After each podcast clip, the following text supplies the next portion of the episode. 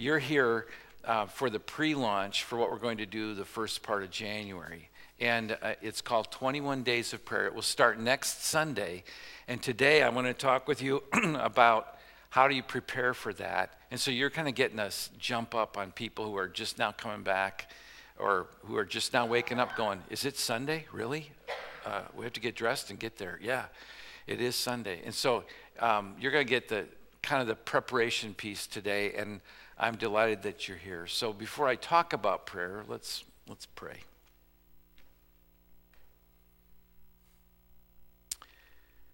Uh, Lord, you give us joy down deep in our soul. And oh boy, we just we sing that, but those aren't just fluffy words to us. That's meaningful stuff.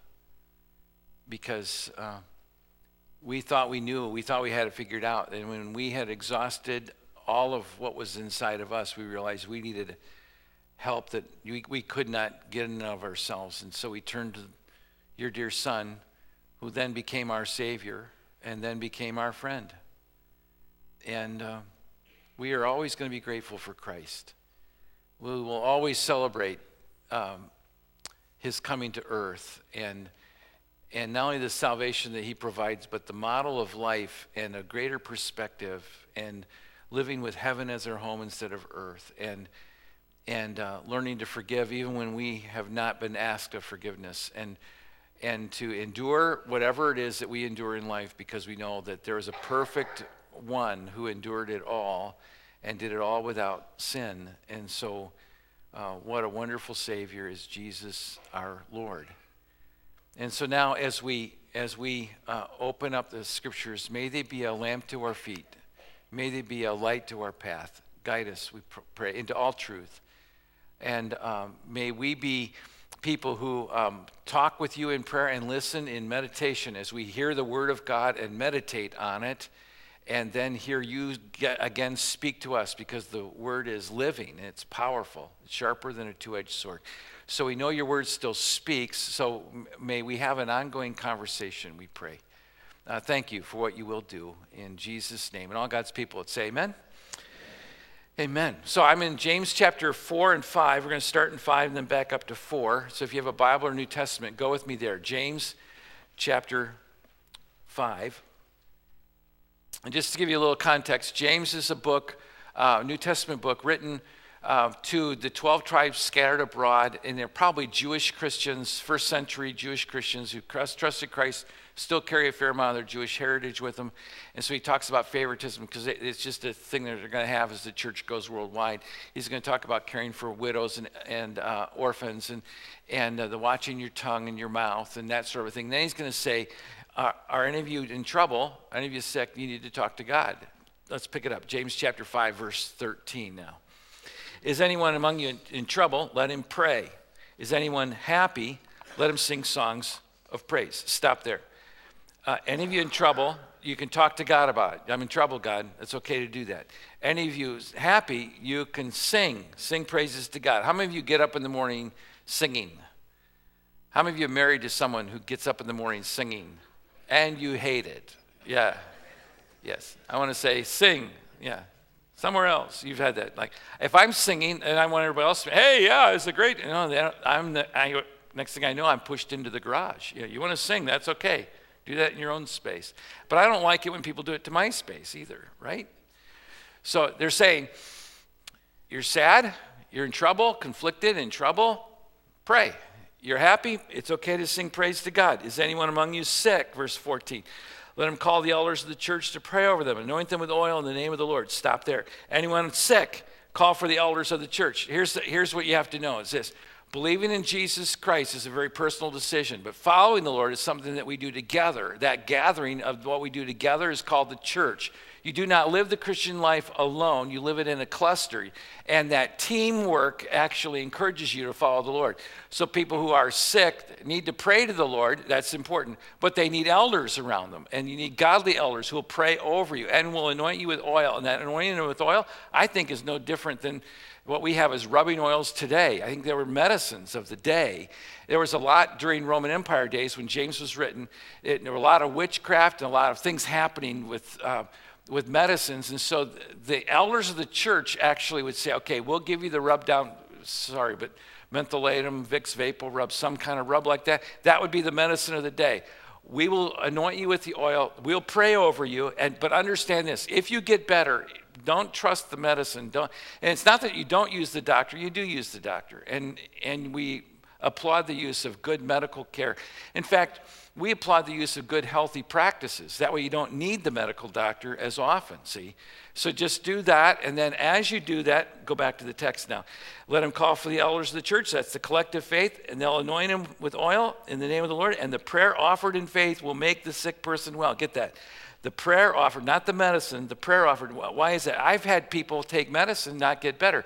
Sometimes they get better, sometimes they get worse, right? But it, and I've had people say, you know what? If I'm healed from this terminal illness, it will be the Lord. And we know that ahead of time. Blessed be the name of the Lord. So whatever happens, it is of the, I will take this with the Lord. And so you may have a child who's dying right now. You're saying, I'll never dance with her, my baby. And you know what? You will, but it may be in heaven. It may be on earth, but it'll clearly be in heaven. The issue is that you trust the Lord, follow the Lord, and and as you do that, you recognize if, if I'm going to have hope in this, it's only be, going to be because of a great God who's in heaven. The prayer of faith heals the person, the Lord will raise them up. And if they sin, they'll be forgiven. I find it interesting. They tie together sin to wellness. And, what is going on here? Well, what happens is this when you get so desperate, Eh, you know, have you ever had a child who has 103 fever in the night? Don't raise your hand, but you just go, Oh God, help me. Have you ever been that desperate? You know what I'm talking about. Then you pray, and then you say, We're not messing, Lord. I mean, I'll mess with you all day about me, but I'm not going to mess with you about my baby or my, my toddler, my little child. No, we go to the Lord in prayer, and, the, and we confess our sins because we're so desperate and we're forgiven. Therefore, confess your sins to each other and pray for each other. What does that do? That humbles us. It, it, helps us see we're not alone in this thing, and you'll be healed. The prayer of the righteous person, we have this verse memorized, is powerful, it's effective. So when we pray around here, and by the way, we are a praying church. It's not uncommon for me after a service to walk into a cluster of people and go, hey, how are we doing? Oh my gosh, they're praying. Whoops. And I'll say, You can come in and pray. It's okay. And I'll pray with them. Um, a few weeks ago, I was uh, meeting someone after one of the services, and we were having a great time. And then they said, "Oh, by the way, before you, uh, don't forget, would you tell the staff to pray?" And they tell me the name, and she has this, and that. I said, "Great." And and the people who were attending, it was one of those Christmas events, and so half the people in the circle, they only come here at Christmas. This is it for them. This is this is their once in every 52. Boom, got it. Check it off. And, and so we're, we're standing, and they said, Could you pray for so and so? I said, You know what? I'll tell it. I'll get it on our prayer list because we have people that pray during the week. I thought, Well, why not? I said, Well, let's just do it now. And they went, Whoa, we didn't, we didn't mean it quite like that. So I just bowed my head and started praying, but I could feel it. They're still looking at me. I'm still going to pray. You got to help them and help them find Jesus, help them not to worry, We'd love for the doctors to give the doctors wisdom. I oftentimes pray that give the doctors wisdom because that's why eh, they they're listening. You know, if you go to the doctor, you know most of the time they're they're just asking good questions. You know, and so give the doctors wisdom, his nursing staff wisdom, and God, we sure love to see this person healed, and we'd love to see them live a long life so they could train their kids well. We don't want them to just live happily ever after. I want them to live for godly life. So I, that's what I'll pray for. But we do that all the time. We'll pray after to the side uh, and we pray when my mic works and when it doesn't. We, we just pray all the time. So I won't go over there anymore. Um, but that prayer is not our last resort around here. It is oftentimes our first response. I see it in the lobby. People will pray. I, I'll walk down the hall during the week and I'll hear one of our staff members is on the phone with one of you praying. It's not uncommon for that to happen. We just develop the conversation with the Almighty. That's the thing. And you want to practice the habit of praying and practice the presence. And you want your heart, as Wesley would say, be, to be strangely warmed that my life has somehow changed. So here's the challenge. I want to give it some context because you may need this. The context goes like this God sent Jesus to save us. That's what Jesus means. Jehovah saves. God sent Jesus to save us. But what God wa- wants is, after that salvation, what He wants is relationship because we call Him our Father, and that's the relationship piece. He wants to talk with His kids, He wants to hear from His kids. And so prayer is communicating with God. It is all about relationship. I'm reminded of the story of the guy who was middle aged and he called his elderly mother and he calls her and she's in her 80s and she sounds real frail and and uh, sounds really you know just really weak and he says mother what's wrong with you she says well i'm fine don't worry about me and you know it's a typical thing that uh, ancient people say you know and and uh, the guy says well have you eaten and she says well no not really well how long has it been since you've eaten uh, it's been 32 days. Well, why has it been 32 days since you've not eaten? Because I didn't want my mouth to be full should my son call me. Okay. Any of you have a mom like that? Yes. Oh, Lord, help me. Now you know how to pray for me. See, when you trusted Christ as personal Savior, what what Jesus does is not only does he save you, but now the Father says, I want relationship with you. I want to talk. I want to hear from you, and I have more to tell you. I've printed it in your in the word, but we'll have an ongoing relationship. It is crazy. Just think of the logic for a moment. That God would reach down from heaven to earth to give us his one and only son and then never to talk to us again. That's crazy to even think that. Or that we would receive the gift of eternal life through Jesus Christ our Lord and then never talk to the one who saved us ever again. You see, it should be a lifelong love talk every day, maybe every hour of the day. And for many of us, it's just not that way. And the reason it's not that way is because we are overwhelmed by that. We don't talk a, a bunch with God. We don't, we don't pray a bunch. I'll just be honest with you. I don't think we pray as as much i would love for us to pray even more well, that's why we're talking about 21 days of prayer and i'm going to give you a threefold challenge here in just a minute but let me tell you even the religious group even ministers are not helping because there are those who pray with grand alliteration you've been around those people they're just verbally strong then there's people who uh, they're articulate and they're passionate and they just pray for 20 minutes without breathing in have you ever been around that person you know, i can't match that prayer i'm backing away from that or the, my, my all time favorite prayer is the, the person who talks like this, like normal, but then when they bow their head, they start to speak in King James English. Where did that come from? I could never do that. And so you don't pray out loud. Why? Because you can't say it like that. It just doesn't come out right. So, what I want to do this morning is I, I don't want to challenge you to swim the Olympics. What I want you to do is I want you just to get your foot in to the shallow end of the pool. I just want you to, and we're calling it the 531 challenge. Here it is. Five symbolizes five minutes of prayer every day for 21 straight days. Not an hour of prayer every day, five minutes. That's all we're looking for here. Okay? Five minutes of prayer every day for 21 days. And this is going to start next Sunday, by the way. This is why you're, you're in the prep weekend, okay? So you're, you're a jump ahead of the rest. That, that number two is that we would have three days of hourly prayer and I'll explain that. We'll talk about that during the series. Three days where you pick just three days out of your 21 where you're going to pray and you may set your watch. Every hour at the top of the hour, you're going to just say a sentence prayer. God, thank you that you go through this with me. Thank you for your presence.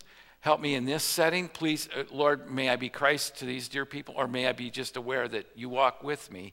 Never will you leave me, never will you forsake me. So once an hour, you say just a one sentence prayer. And what are you doing there? In the first one, you're getting the habit of praying. In the second one, you're practicing the presence of praying. And the third one, by fasting and prayer, that's where you're asking God for, for down deep heart change you're going to give up something, maybe for the 21 days, or maybe for one day within the 21 days. You're going to give up something, and when you give that something up, it is to consecrate yourself before the Lord, to say, Lord, I am yours, and, and I'm giving this up. For some of us, it's going to be a food item. Oftentimes in the scripture, it was food. It was a particular kind of food. Some of you are, have, um, you say, okay, uh, during 21 days, no processed sugar. I'm, just, I'm only going to eat uh, clean.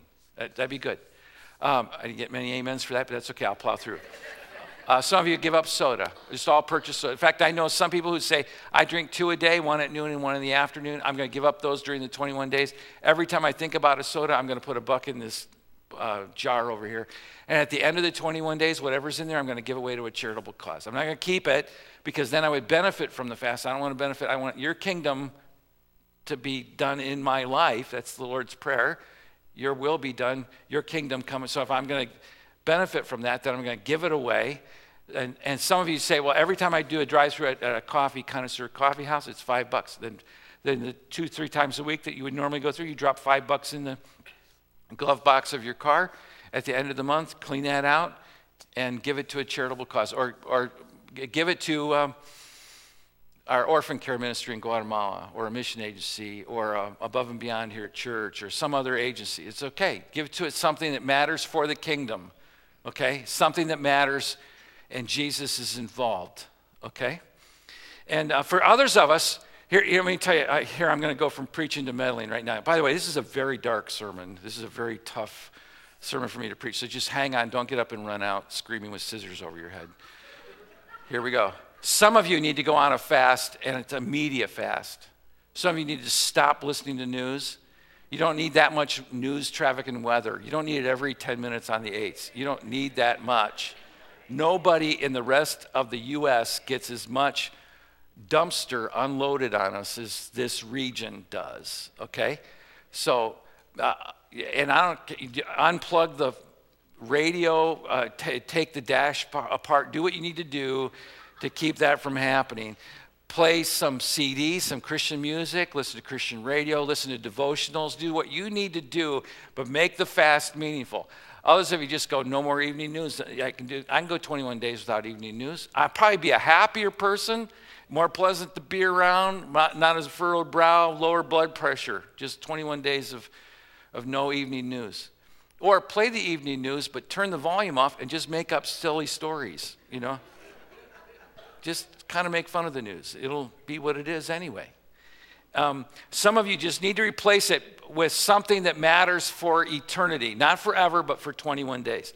Now, so that's the 531 challenge. Five minutes every day to create the habit. Some of you say, I don't know what to pray. I'm going to give you at the end of the message, I'm going to give you the five minutes. I'm going to fill it in for you. It's a, a four step plan. I, you're going to love it. It's not original with me. People have been doing it for years. I go back to it every few years just because I get bent towards praying one way, and this actually uh, retargets me in prayer. So, five minutes every day, you're going to set, maybe this week, you're going to say, okay, every day when I'm driving into work, or every day as I get on the bus, or every day as I do whatever it is I do, then this is my, the first five minutes is going to be this prayer. And then three days, you're just going to pray, you're going to set a watch to pray every hour, and the 12 hours you're up, or the 16 hours you're up, you're going to have 16 one sentence prayers. And you don't even know what those will be until you're in the moment and the ding, oh my gosh. Oh, I'm feeling anxious, Lord. Would you calm my anxious heart? Just to practice the, I know you're here. I know you're Lord over all, so help me with this. Okay? That's the second one. The third one is the fast. Okay, so why don't we pray? Why don't we pray? Great question. Back up to chapter 4, verse 1. What causes fights and quarrels among you? Don't they come from the desires that battle within you. You desire to, but you do not have. So you kill. My gosh, this is dastardly. You covet, but you do not, you, but you cannot get what you want, so you quarrel and fight. You do not have because you do not ask God. Get that? You do not have why? Because you do not ask God. You do not pray. So what do you do? You don't get your way, so you kill for it. If not people, you kill relationships. You kill opportunities and you quarrel and you fight and you wrestle and you manipulate. That's what you do, J- James is saying. I, I told you this is going to get tough, but just hang on because you're going to love this at the end. When you ask, you do not receive, verse 3, because you, do, you ask with wrong motives so that you may spend what you get on your pleasure. So you're asking favor of God so you can for yourself. It's not about God's kingdom, it's about you. That's idolatry. Keep, keep reading. Verse 4 You adulterous people, this is getting rich, thick, isn't it? You adulterous people, don't you know that friendship with the world means enmity against God? Therefore, anyone who chooses to be a friend of the world becomes an enemy of God. Or do you think the scripture says without reason that he is jealously longs the spirit that he caused to dwell in us? But he gives us more grace. That's why the scripture says God opposes the proud, but he shows favor to the humble. Get that? He opposes the proud. Do you want to be in opposition to God? Then knock off the pride. See? He actually gives grace. He'll actually extend favor. He'll back off if you're humble. So submit yourselves, verse 7. Submit yourselves to God. Resist the devil, he'll flee from you. Come near to God, he'll come near to you. Wash your hands, O you sinners, and purify your hearts, O you double minded. You do not have, verse 2, the end of verse 2, because you do not ask God. You don't go to God because you know what the response is going to be and you don't want to hear it. That's selfishness. How many of you, uh, how many of you once were children? Okay, I would have expected more, but that's okay. How many of you knew when you were maybe eight years old that um, I have a favor, I want to do something, I want to go place, I want to do something. There's a fair chance dad's not going to let me, so I'm going to go, I'm going to go ask mom. I'm going to go for the, the weaker link, if it were. How many of you knew, how many of you knew how to do that? Oh yeah, lots of hands, yeah. How many of you didn't learn that until you were like 12? How many of you are just now figuring that out as adults? Yes. Okay, you, you kind of understand where this is going? You, you know what the answer will be. So if, if mom is a definite no, then I'll go to dad, and dad will give me a, uh, and I'll think about it. Right? That's all the crack in the armor I need. Then I go back to mom. Is called work in the field, right?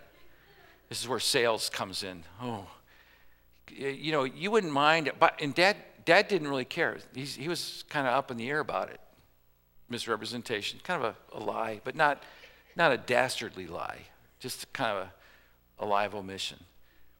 And then she says, Your father said it was okay? Well, I just heard it out of your lips right there. You said oh, your dad okay. Yeah, yeah, I think he did. Then I go back to dad. Mom said if it was okay with you, she said it was okay with her. Right? Why do, why do children do this? Because they're not going to get the answer they want, they go to the other parent. Now, why do you not go to God? Because you're going to get the answer you don't want. Right? Yeah. So you, you, know, after church, you, um, you bring your kid down front and you say, hey, I need you to pray for my kid. He's in a soccer camp and we need him to crush the Spartans from across town. Pray that he wins. Okay, I could do that, but there's probably some kid on the other side of town. He's asking his pastor to pray for him too. We'll see which, which prayer gets to heaven first. I don't know. Well, if, if your kid wins, that means that, you know, some other kid loses. Okay? Right? But, oh, yeah, but we don't care about that other kid. We care about my kid. And I care about, because if he wins and he got scholars, scholarship to, camp, which means then he builds his resume, which gets him scholarship to college, which saves me like a hundred grand. And what are you going to do with that? Well, I'm going to be rich. Okay, so we're just praying that you get rich. That's basically what we're doing right here. Yeah, sort of. I never thought of it like that. Well, maybe we should pray that your son would show up to practice and work his hardest, and that he would be honest, and that he'd be a guy of integrity on the team. And uh, I just want you to pray that he wins. Yeah, I just really want him to win. Okay, we can do that. You understand the conflictedness of that? We pray selfishly. Selfishly. We do not ask because we know God's answer already. Here are the four in the outline. Chapter 4, verse 3. When you ask, you do not receive because you ask with wrong motives, that you could spend it on your own pleasures. That's idolatry, that's pride, that's bad motives. When you pray to only get what you want, it, it's like someone saying, Hey, pray for me that I get the new job. Okay, and then what happens? Well, then I'm going to make more money. And you're going to spend that money on yourself? Yeah, pretty much. Okay, why would I pray that you become more self indulgent? Or why would I pray that you get the new job that takes you away from family so you have less influence, you make more money, but you ruin your family in the midst? I, I'm not going to pray that. That's bad motives. You understand this? Conflictedness? And you know what? You could go to God and say, you know, God, there's a job opportunity in front of me, and I don't know if I want it or not. That's an honest prayer. And that's okay. And you used to say, Your kingdom come, your will be done. I'm okay. I get the new job, I don't. Because you would know what's out there in front of me. Okay? This issue of idolatry, I have to be first or it's all about me, that's what gets us in trouble. Secondly, it's holding on to sin, friendship with the world. It's verse 4 you adulterous people. You don't know, you don't get it, James says. You're trying to be friends with God and friends with culture and society and everything that would drive us sideways. It is enmity with God. It, no one no one can choose to be a friend of God's and then a friend of the world at the same time. You can't do it. You can't flirt with both sides in the warfare. It can't be done. And here's the deal. Uh, and I say this to Christians if we pray and then we're committed in our prayers, then we'll end up having to be committed in our life. And we're not sure we like to be committed in our life. I don't want to have to give up stuff. That's the whole idea of a fast. So when we spend time with God, what He does is He begins to show us the glaring pieces to our own character, our own errors in life, our own gaps in faith, our own disobedience, our lack of discipline. And we don't want those. We just want the answer. And what does God want this whole time? He doesn't want the answer. You know what He wants? He wants relationship with you. He wants you to talk with them and to listen to them. And if you're conflicted, He wants to hear it. He wants to hear your heart. And He wants to mold that heart Uh, massage it, and then you're okay.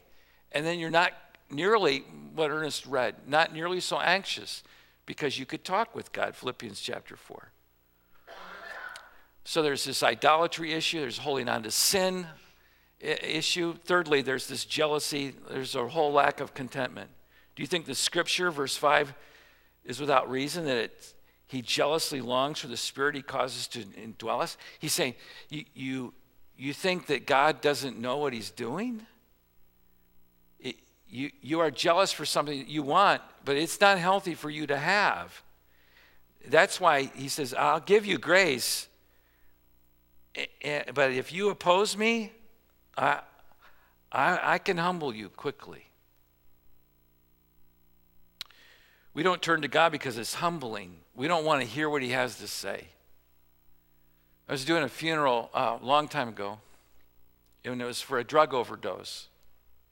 Young man get, got high on drugs in high school, continued that lifestyle. All of his friends were addicts, and uh, um, he lost his uh, he'd lost his father previously, then lost contact with his mother. When they found him dead, they were able to go find the mother. The mother said, "I want him to bury him." So the funeral home called me and said, could you do the funeral? I said, sure, if I could preach the, the Bible. And this is what I do. I preach John 3.16 and John 14, I go to prepare a place for you in heaven. If you, you, heaven's a prepared place for prepared people. You need to trust Jesus. That's what I tell them. And, and, and so if I can do that, I'll, I'll do the funeral. Because this is basically a, a destitute, homeless guy, and all of his friends are destitute. That's what's going to be in the audience. Well, I'm friends with the funeral director. He and are buddies. And and he says, Well, it's going to be a dicey funeral. Like, he needed to tell me that. You know, like, yeah, I know it's going to be dicey. No, really dicey. Okay, well, all right. So, um, so I, I asked him, any changes in the funeral? And he, I could tell he was covering something, but he didn't want to tell me because he knew I would disapprove. So he just didn't tell me. It's, that's okay, because I've done that with him many times. I withhold information. Oh, yeah, I meant to tell you. and then and then, uh, so I, I preach my little gospel message and, and uh, I pray for comfort for this mom who's grieving because this guy's in his mid 20s and he's gone. And the room is full of addicts. Just by looking at the crowd, you, you just can tell. Just uh, the facial features of addiction. And so then Matt gets up and he says, uh, Before we go, the family, and he can feel, I'm standing off to the side, like right over there. I can feel the heat off of Matt's face. He's like, I don't want to do this, and I really don't want to look over there because Dave's over there. And uh, so he says, The family has requested this, so if you will remain seated, uh, the family's requested this one song. And it was a song written by a guy who overdosed and died, played it live and was known for this. And it was a big album song, like a nine minute long song. The song went on for eternity. And, uh, and it was all about psychedelic feelings after being on drugs. So it was a kind of an exaltation of drug addiction and drug life. And that's why he knew I would go, No, you're not doing that. Uh, so he, he, he let me do my thing. And then when he was trying to honor the family, he, he was like, I could look anywhere but Dave, because Dave's going to be going, you're an idiot. Don't do this. Because you know what? The audience didn't want to hear what I had to say, even though I gave it to them. They didn't want to hear. What they wanted to hear was doing drugs is cool. Even if I'm going to die, it's cool. And so they did what they wanted to do. Do you know why? Because they didn't want to hear it. Do you get that? And when I go into that kind of a setting, and I'm so grateful for a church that prays for me because I go into settings like that, it is war, folks. It is war. I was at another one, I don't mean to drag you down too far, but I was at another one where a guy got high. After getting high, he went out in the barn and hung himself and died as he was high. They did the toxology reports. He was, he was stoned on drugs and alcohol the mo- mother of the children, they weren't really husband and wife, but they had two little children. And she, at the end of the funeral, I did my whole gospel thing, and Jesus loves you. And I tried to be as pastoral as I could be. And then she walks up and she says, Touch your daddy on the face. Well, they've got a turtleneck on him because he's so torn up in the body, and they've turned, it's just bad. And, and the kids don't want to touch. She's going, touch him, touch him. And I got down on a knee. I was so infuriated. I got down on a knee and I said, you know what? Because you know what? She's basically saying to these kids, this is your life. That's what she's saying to them. This is your life. I got down on a knee and I said, You know what? This is not your life.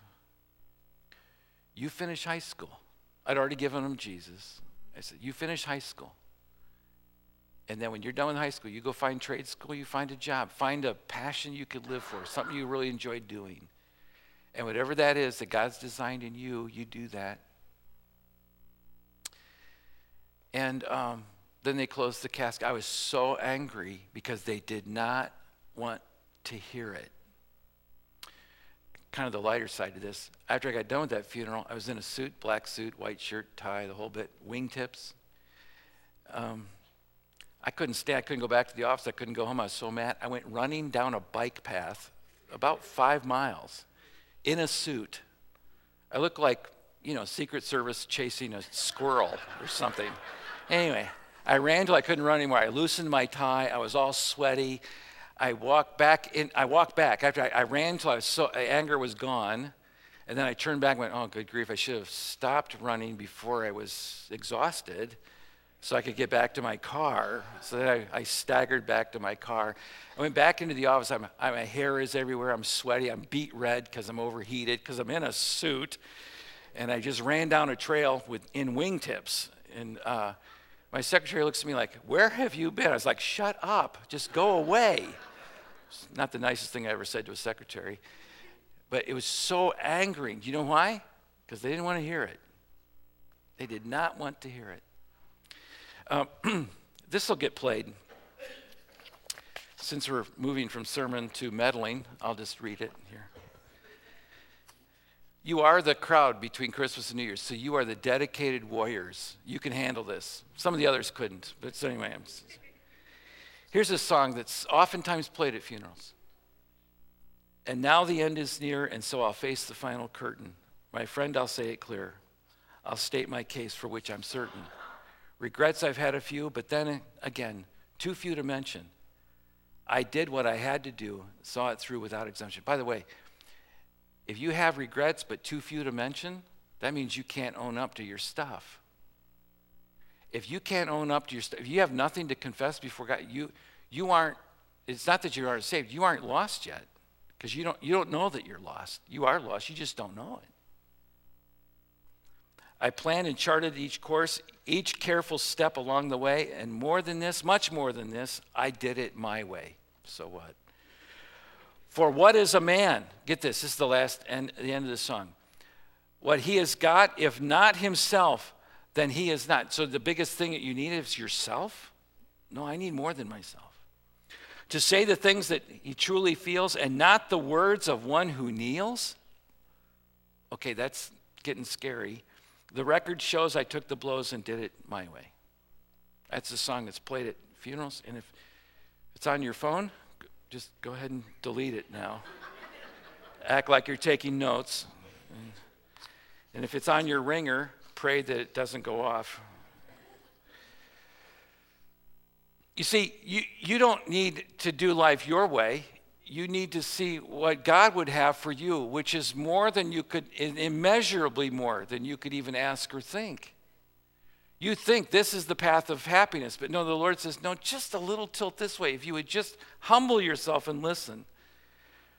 But that lack of contentment spirit, the jealousy will kill you every time and stop the prayer in its tracks. Number four, being self sufficient. We want to make it on our own. So he says, verse 7 Submit yourselves then to God, resist the devil, he will flee from you. Come near to God. Get that? It's the nearness of God. And wash your hands. In other words, it's, it, the idea is confess those sins, purify your hearts. Why? Because I'm double minded. I, I want to follow God, but I want to follow these other things.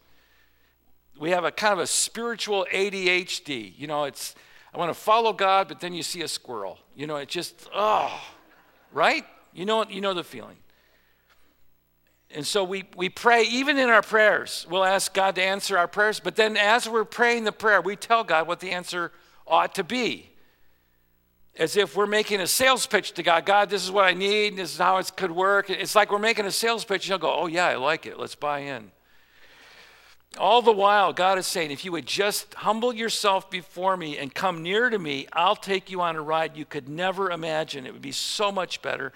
And all along, not only does God want to answer the prayers, but even more, He wants relationship. He wants you to honor Him. So I, I, I'm trying to figure out how can I get you to talk with God and listen to God every day. And I know this if I said to you, I want you to pray every day this month for an hour. You, you, you, I give up. I have nothing to say. I'm out of stuff to say. You couldn't do it. So I'm going to ask you to pray every day for five minutes. And I'm going to give you a model. It's a four point model that it's not original to me, and lots of people have used it before, but it really works well. It's called the ACTS model, A C T S. A is the adoration point, C is confession, T is thanksgiving, and S is supplication. Okay? Now, adoration is when we stand and we praise the Lord because he is the God from everlasting to everlasting. Nehemiah chapter 9.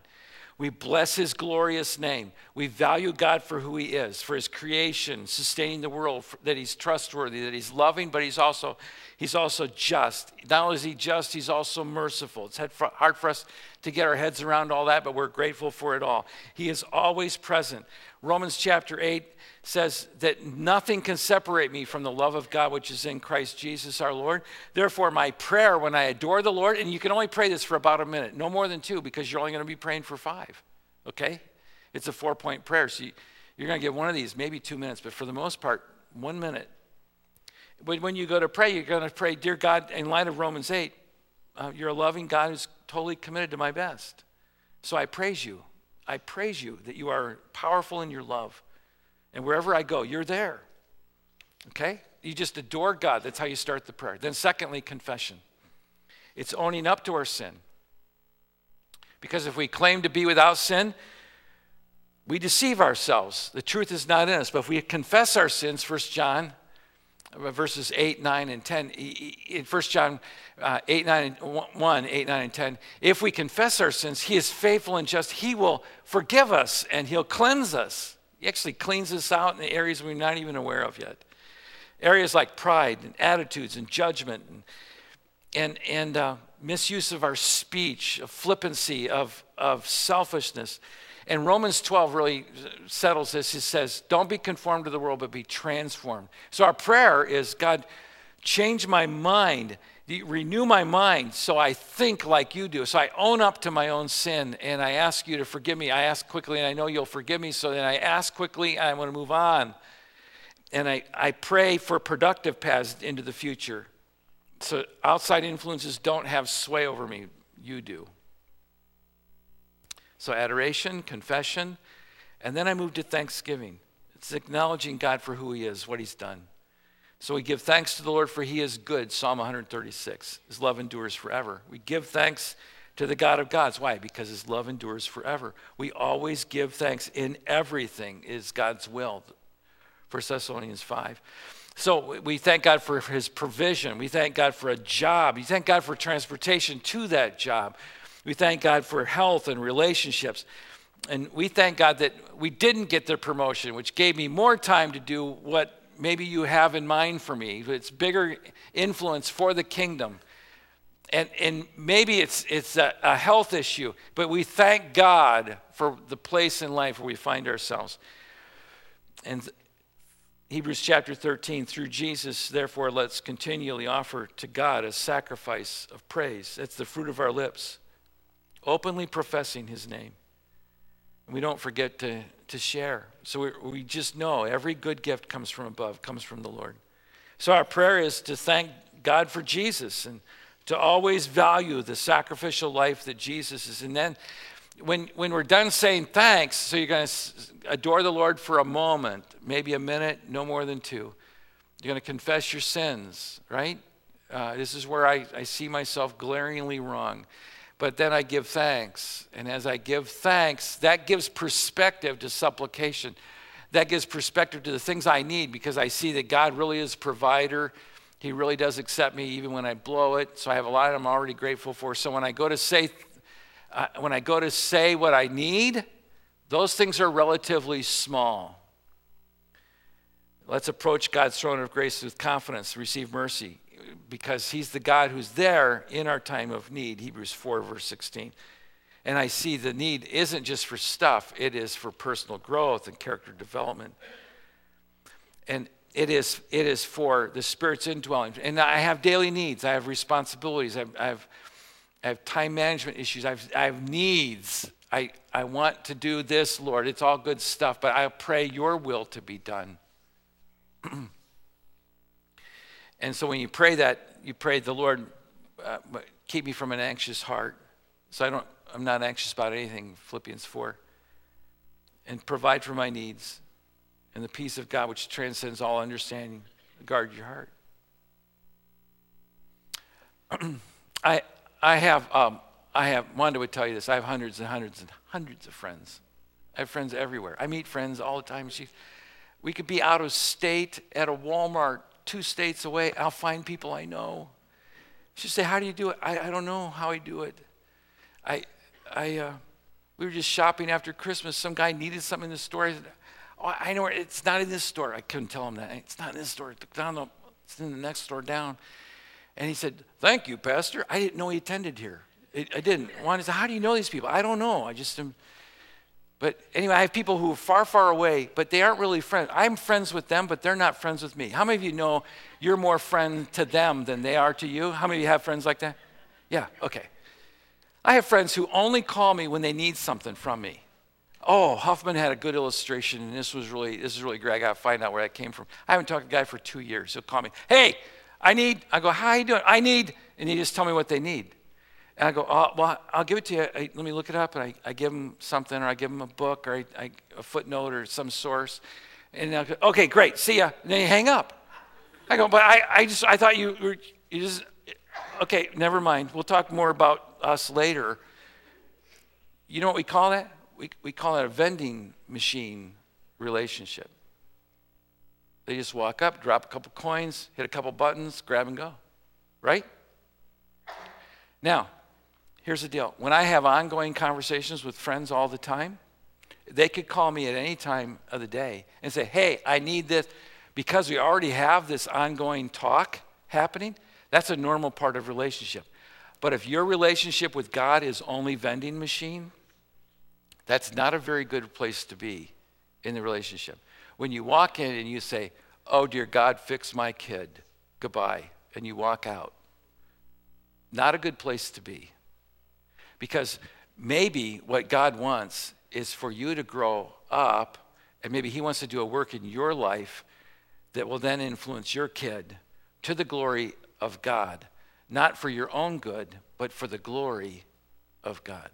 And the way that will happen is by first beginning five minutes every day adoring the Lord for who He is. You're a good God, faithful in all your ways. I blow it all the time. Help me, God. But I have a lot I'm grateful for. Thanksgiving. And in light of what I have in front of me and I'm so thankful for, my requests are few, but they are there. So I have some supplications, some things to say, Lord, I need your help. And you know what? If you'll do that, you'll build the habit of talking and listening to God. And that means on day 22, you'll have a better relationship with the God in heaven who not only created you, but recreated you in Christ. Let's go to prayer now. And we're going to pray the Acts prayer.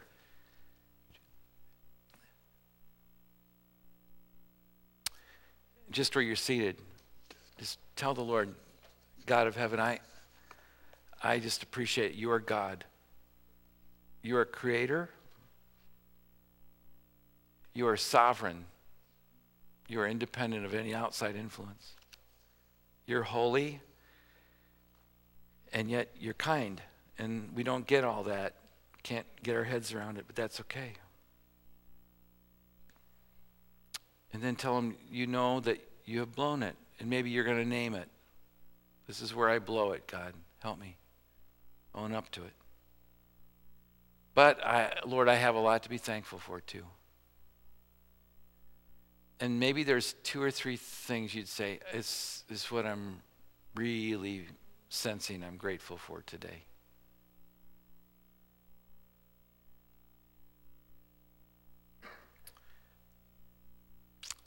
And in light of that, Lord, I do have requests. So keep me from an anxious heart that would think that you don't hear or know or care because I know you want to provide for my needs, not my wants, but my needs. And maybe my greatest need is to know the peace that would come from you that would guard my heart. And if I had that, Lord, these other things would find proper place. Uh, thank you, Lord, that we get to talk with you. It's a wonderful thing to be able to walk in. It really is a throne of grace. And uh, for us to have access is a wonderful thing. And um, I pray you'd bless these dear people to have great relationship with you. Um, as we talk and listen, as we set aside reminders, and Lord, as we are know our desperate state, that we don't dare do life alone without you. Thank you. In Christ's name we pray. Amen.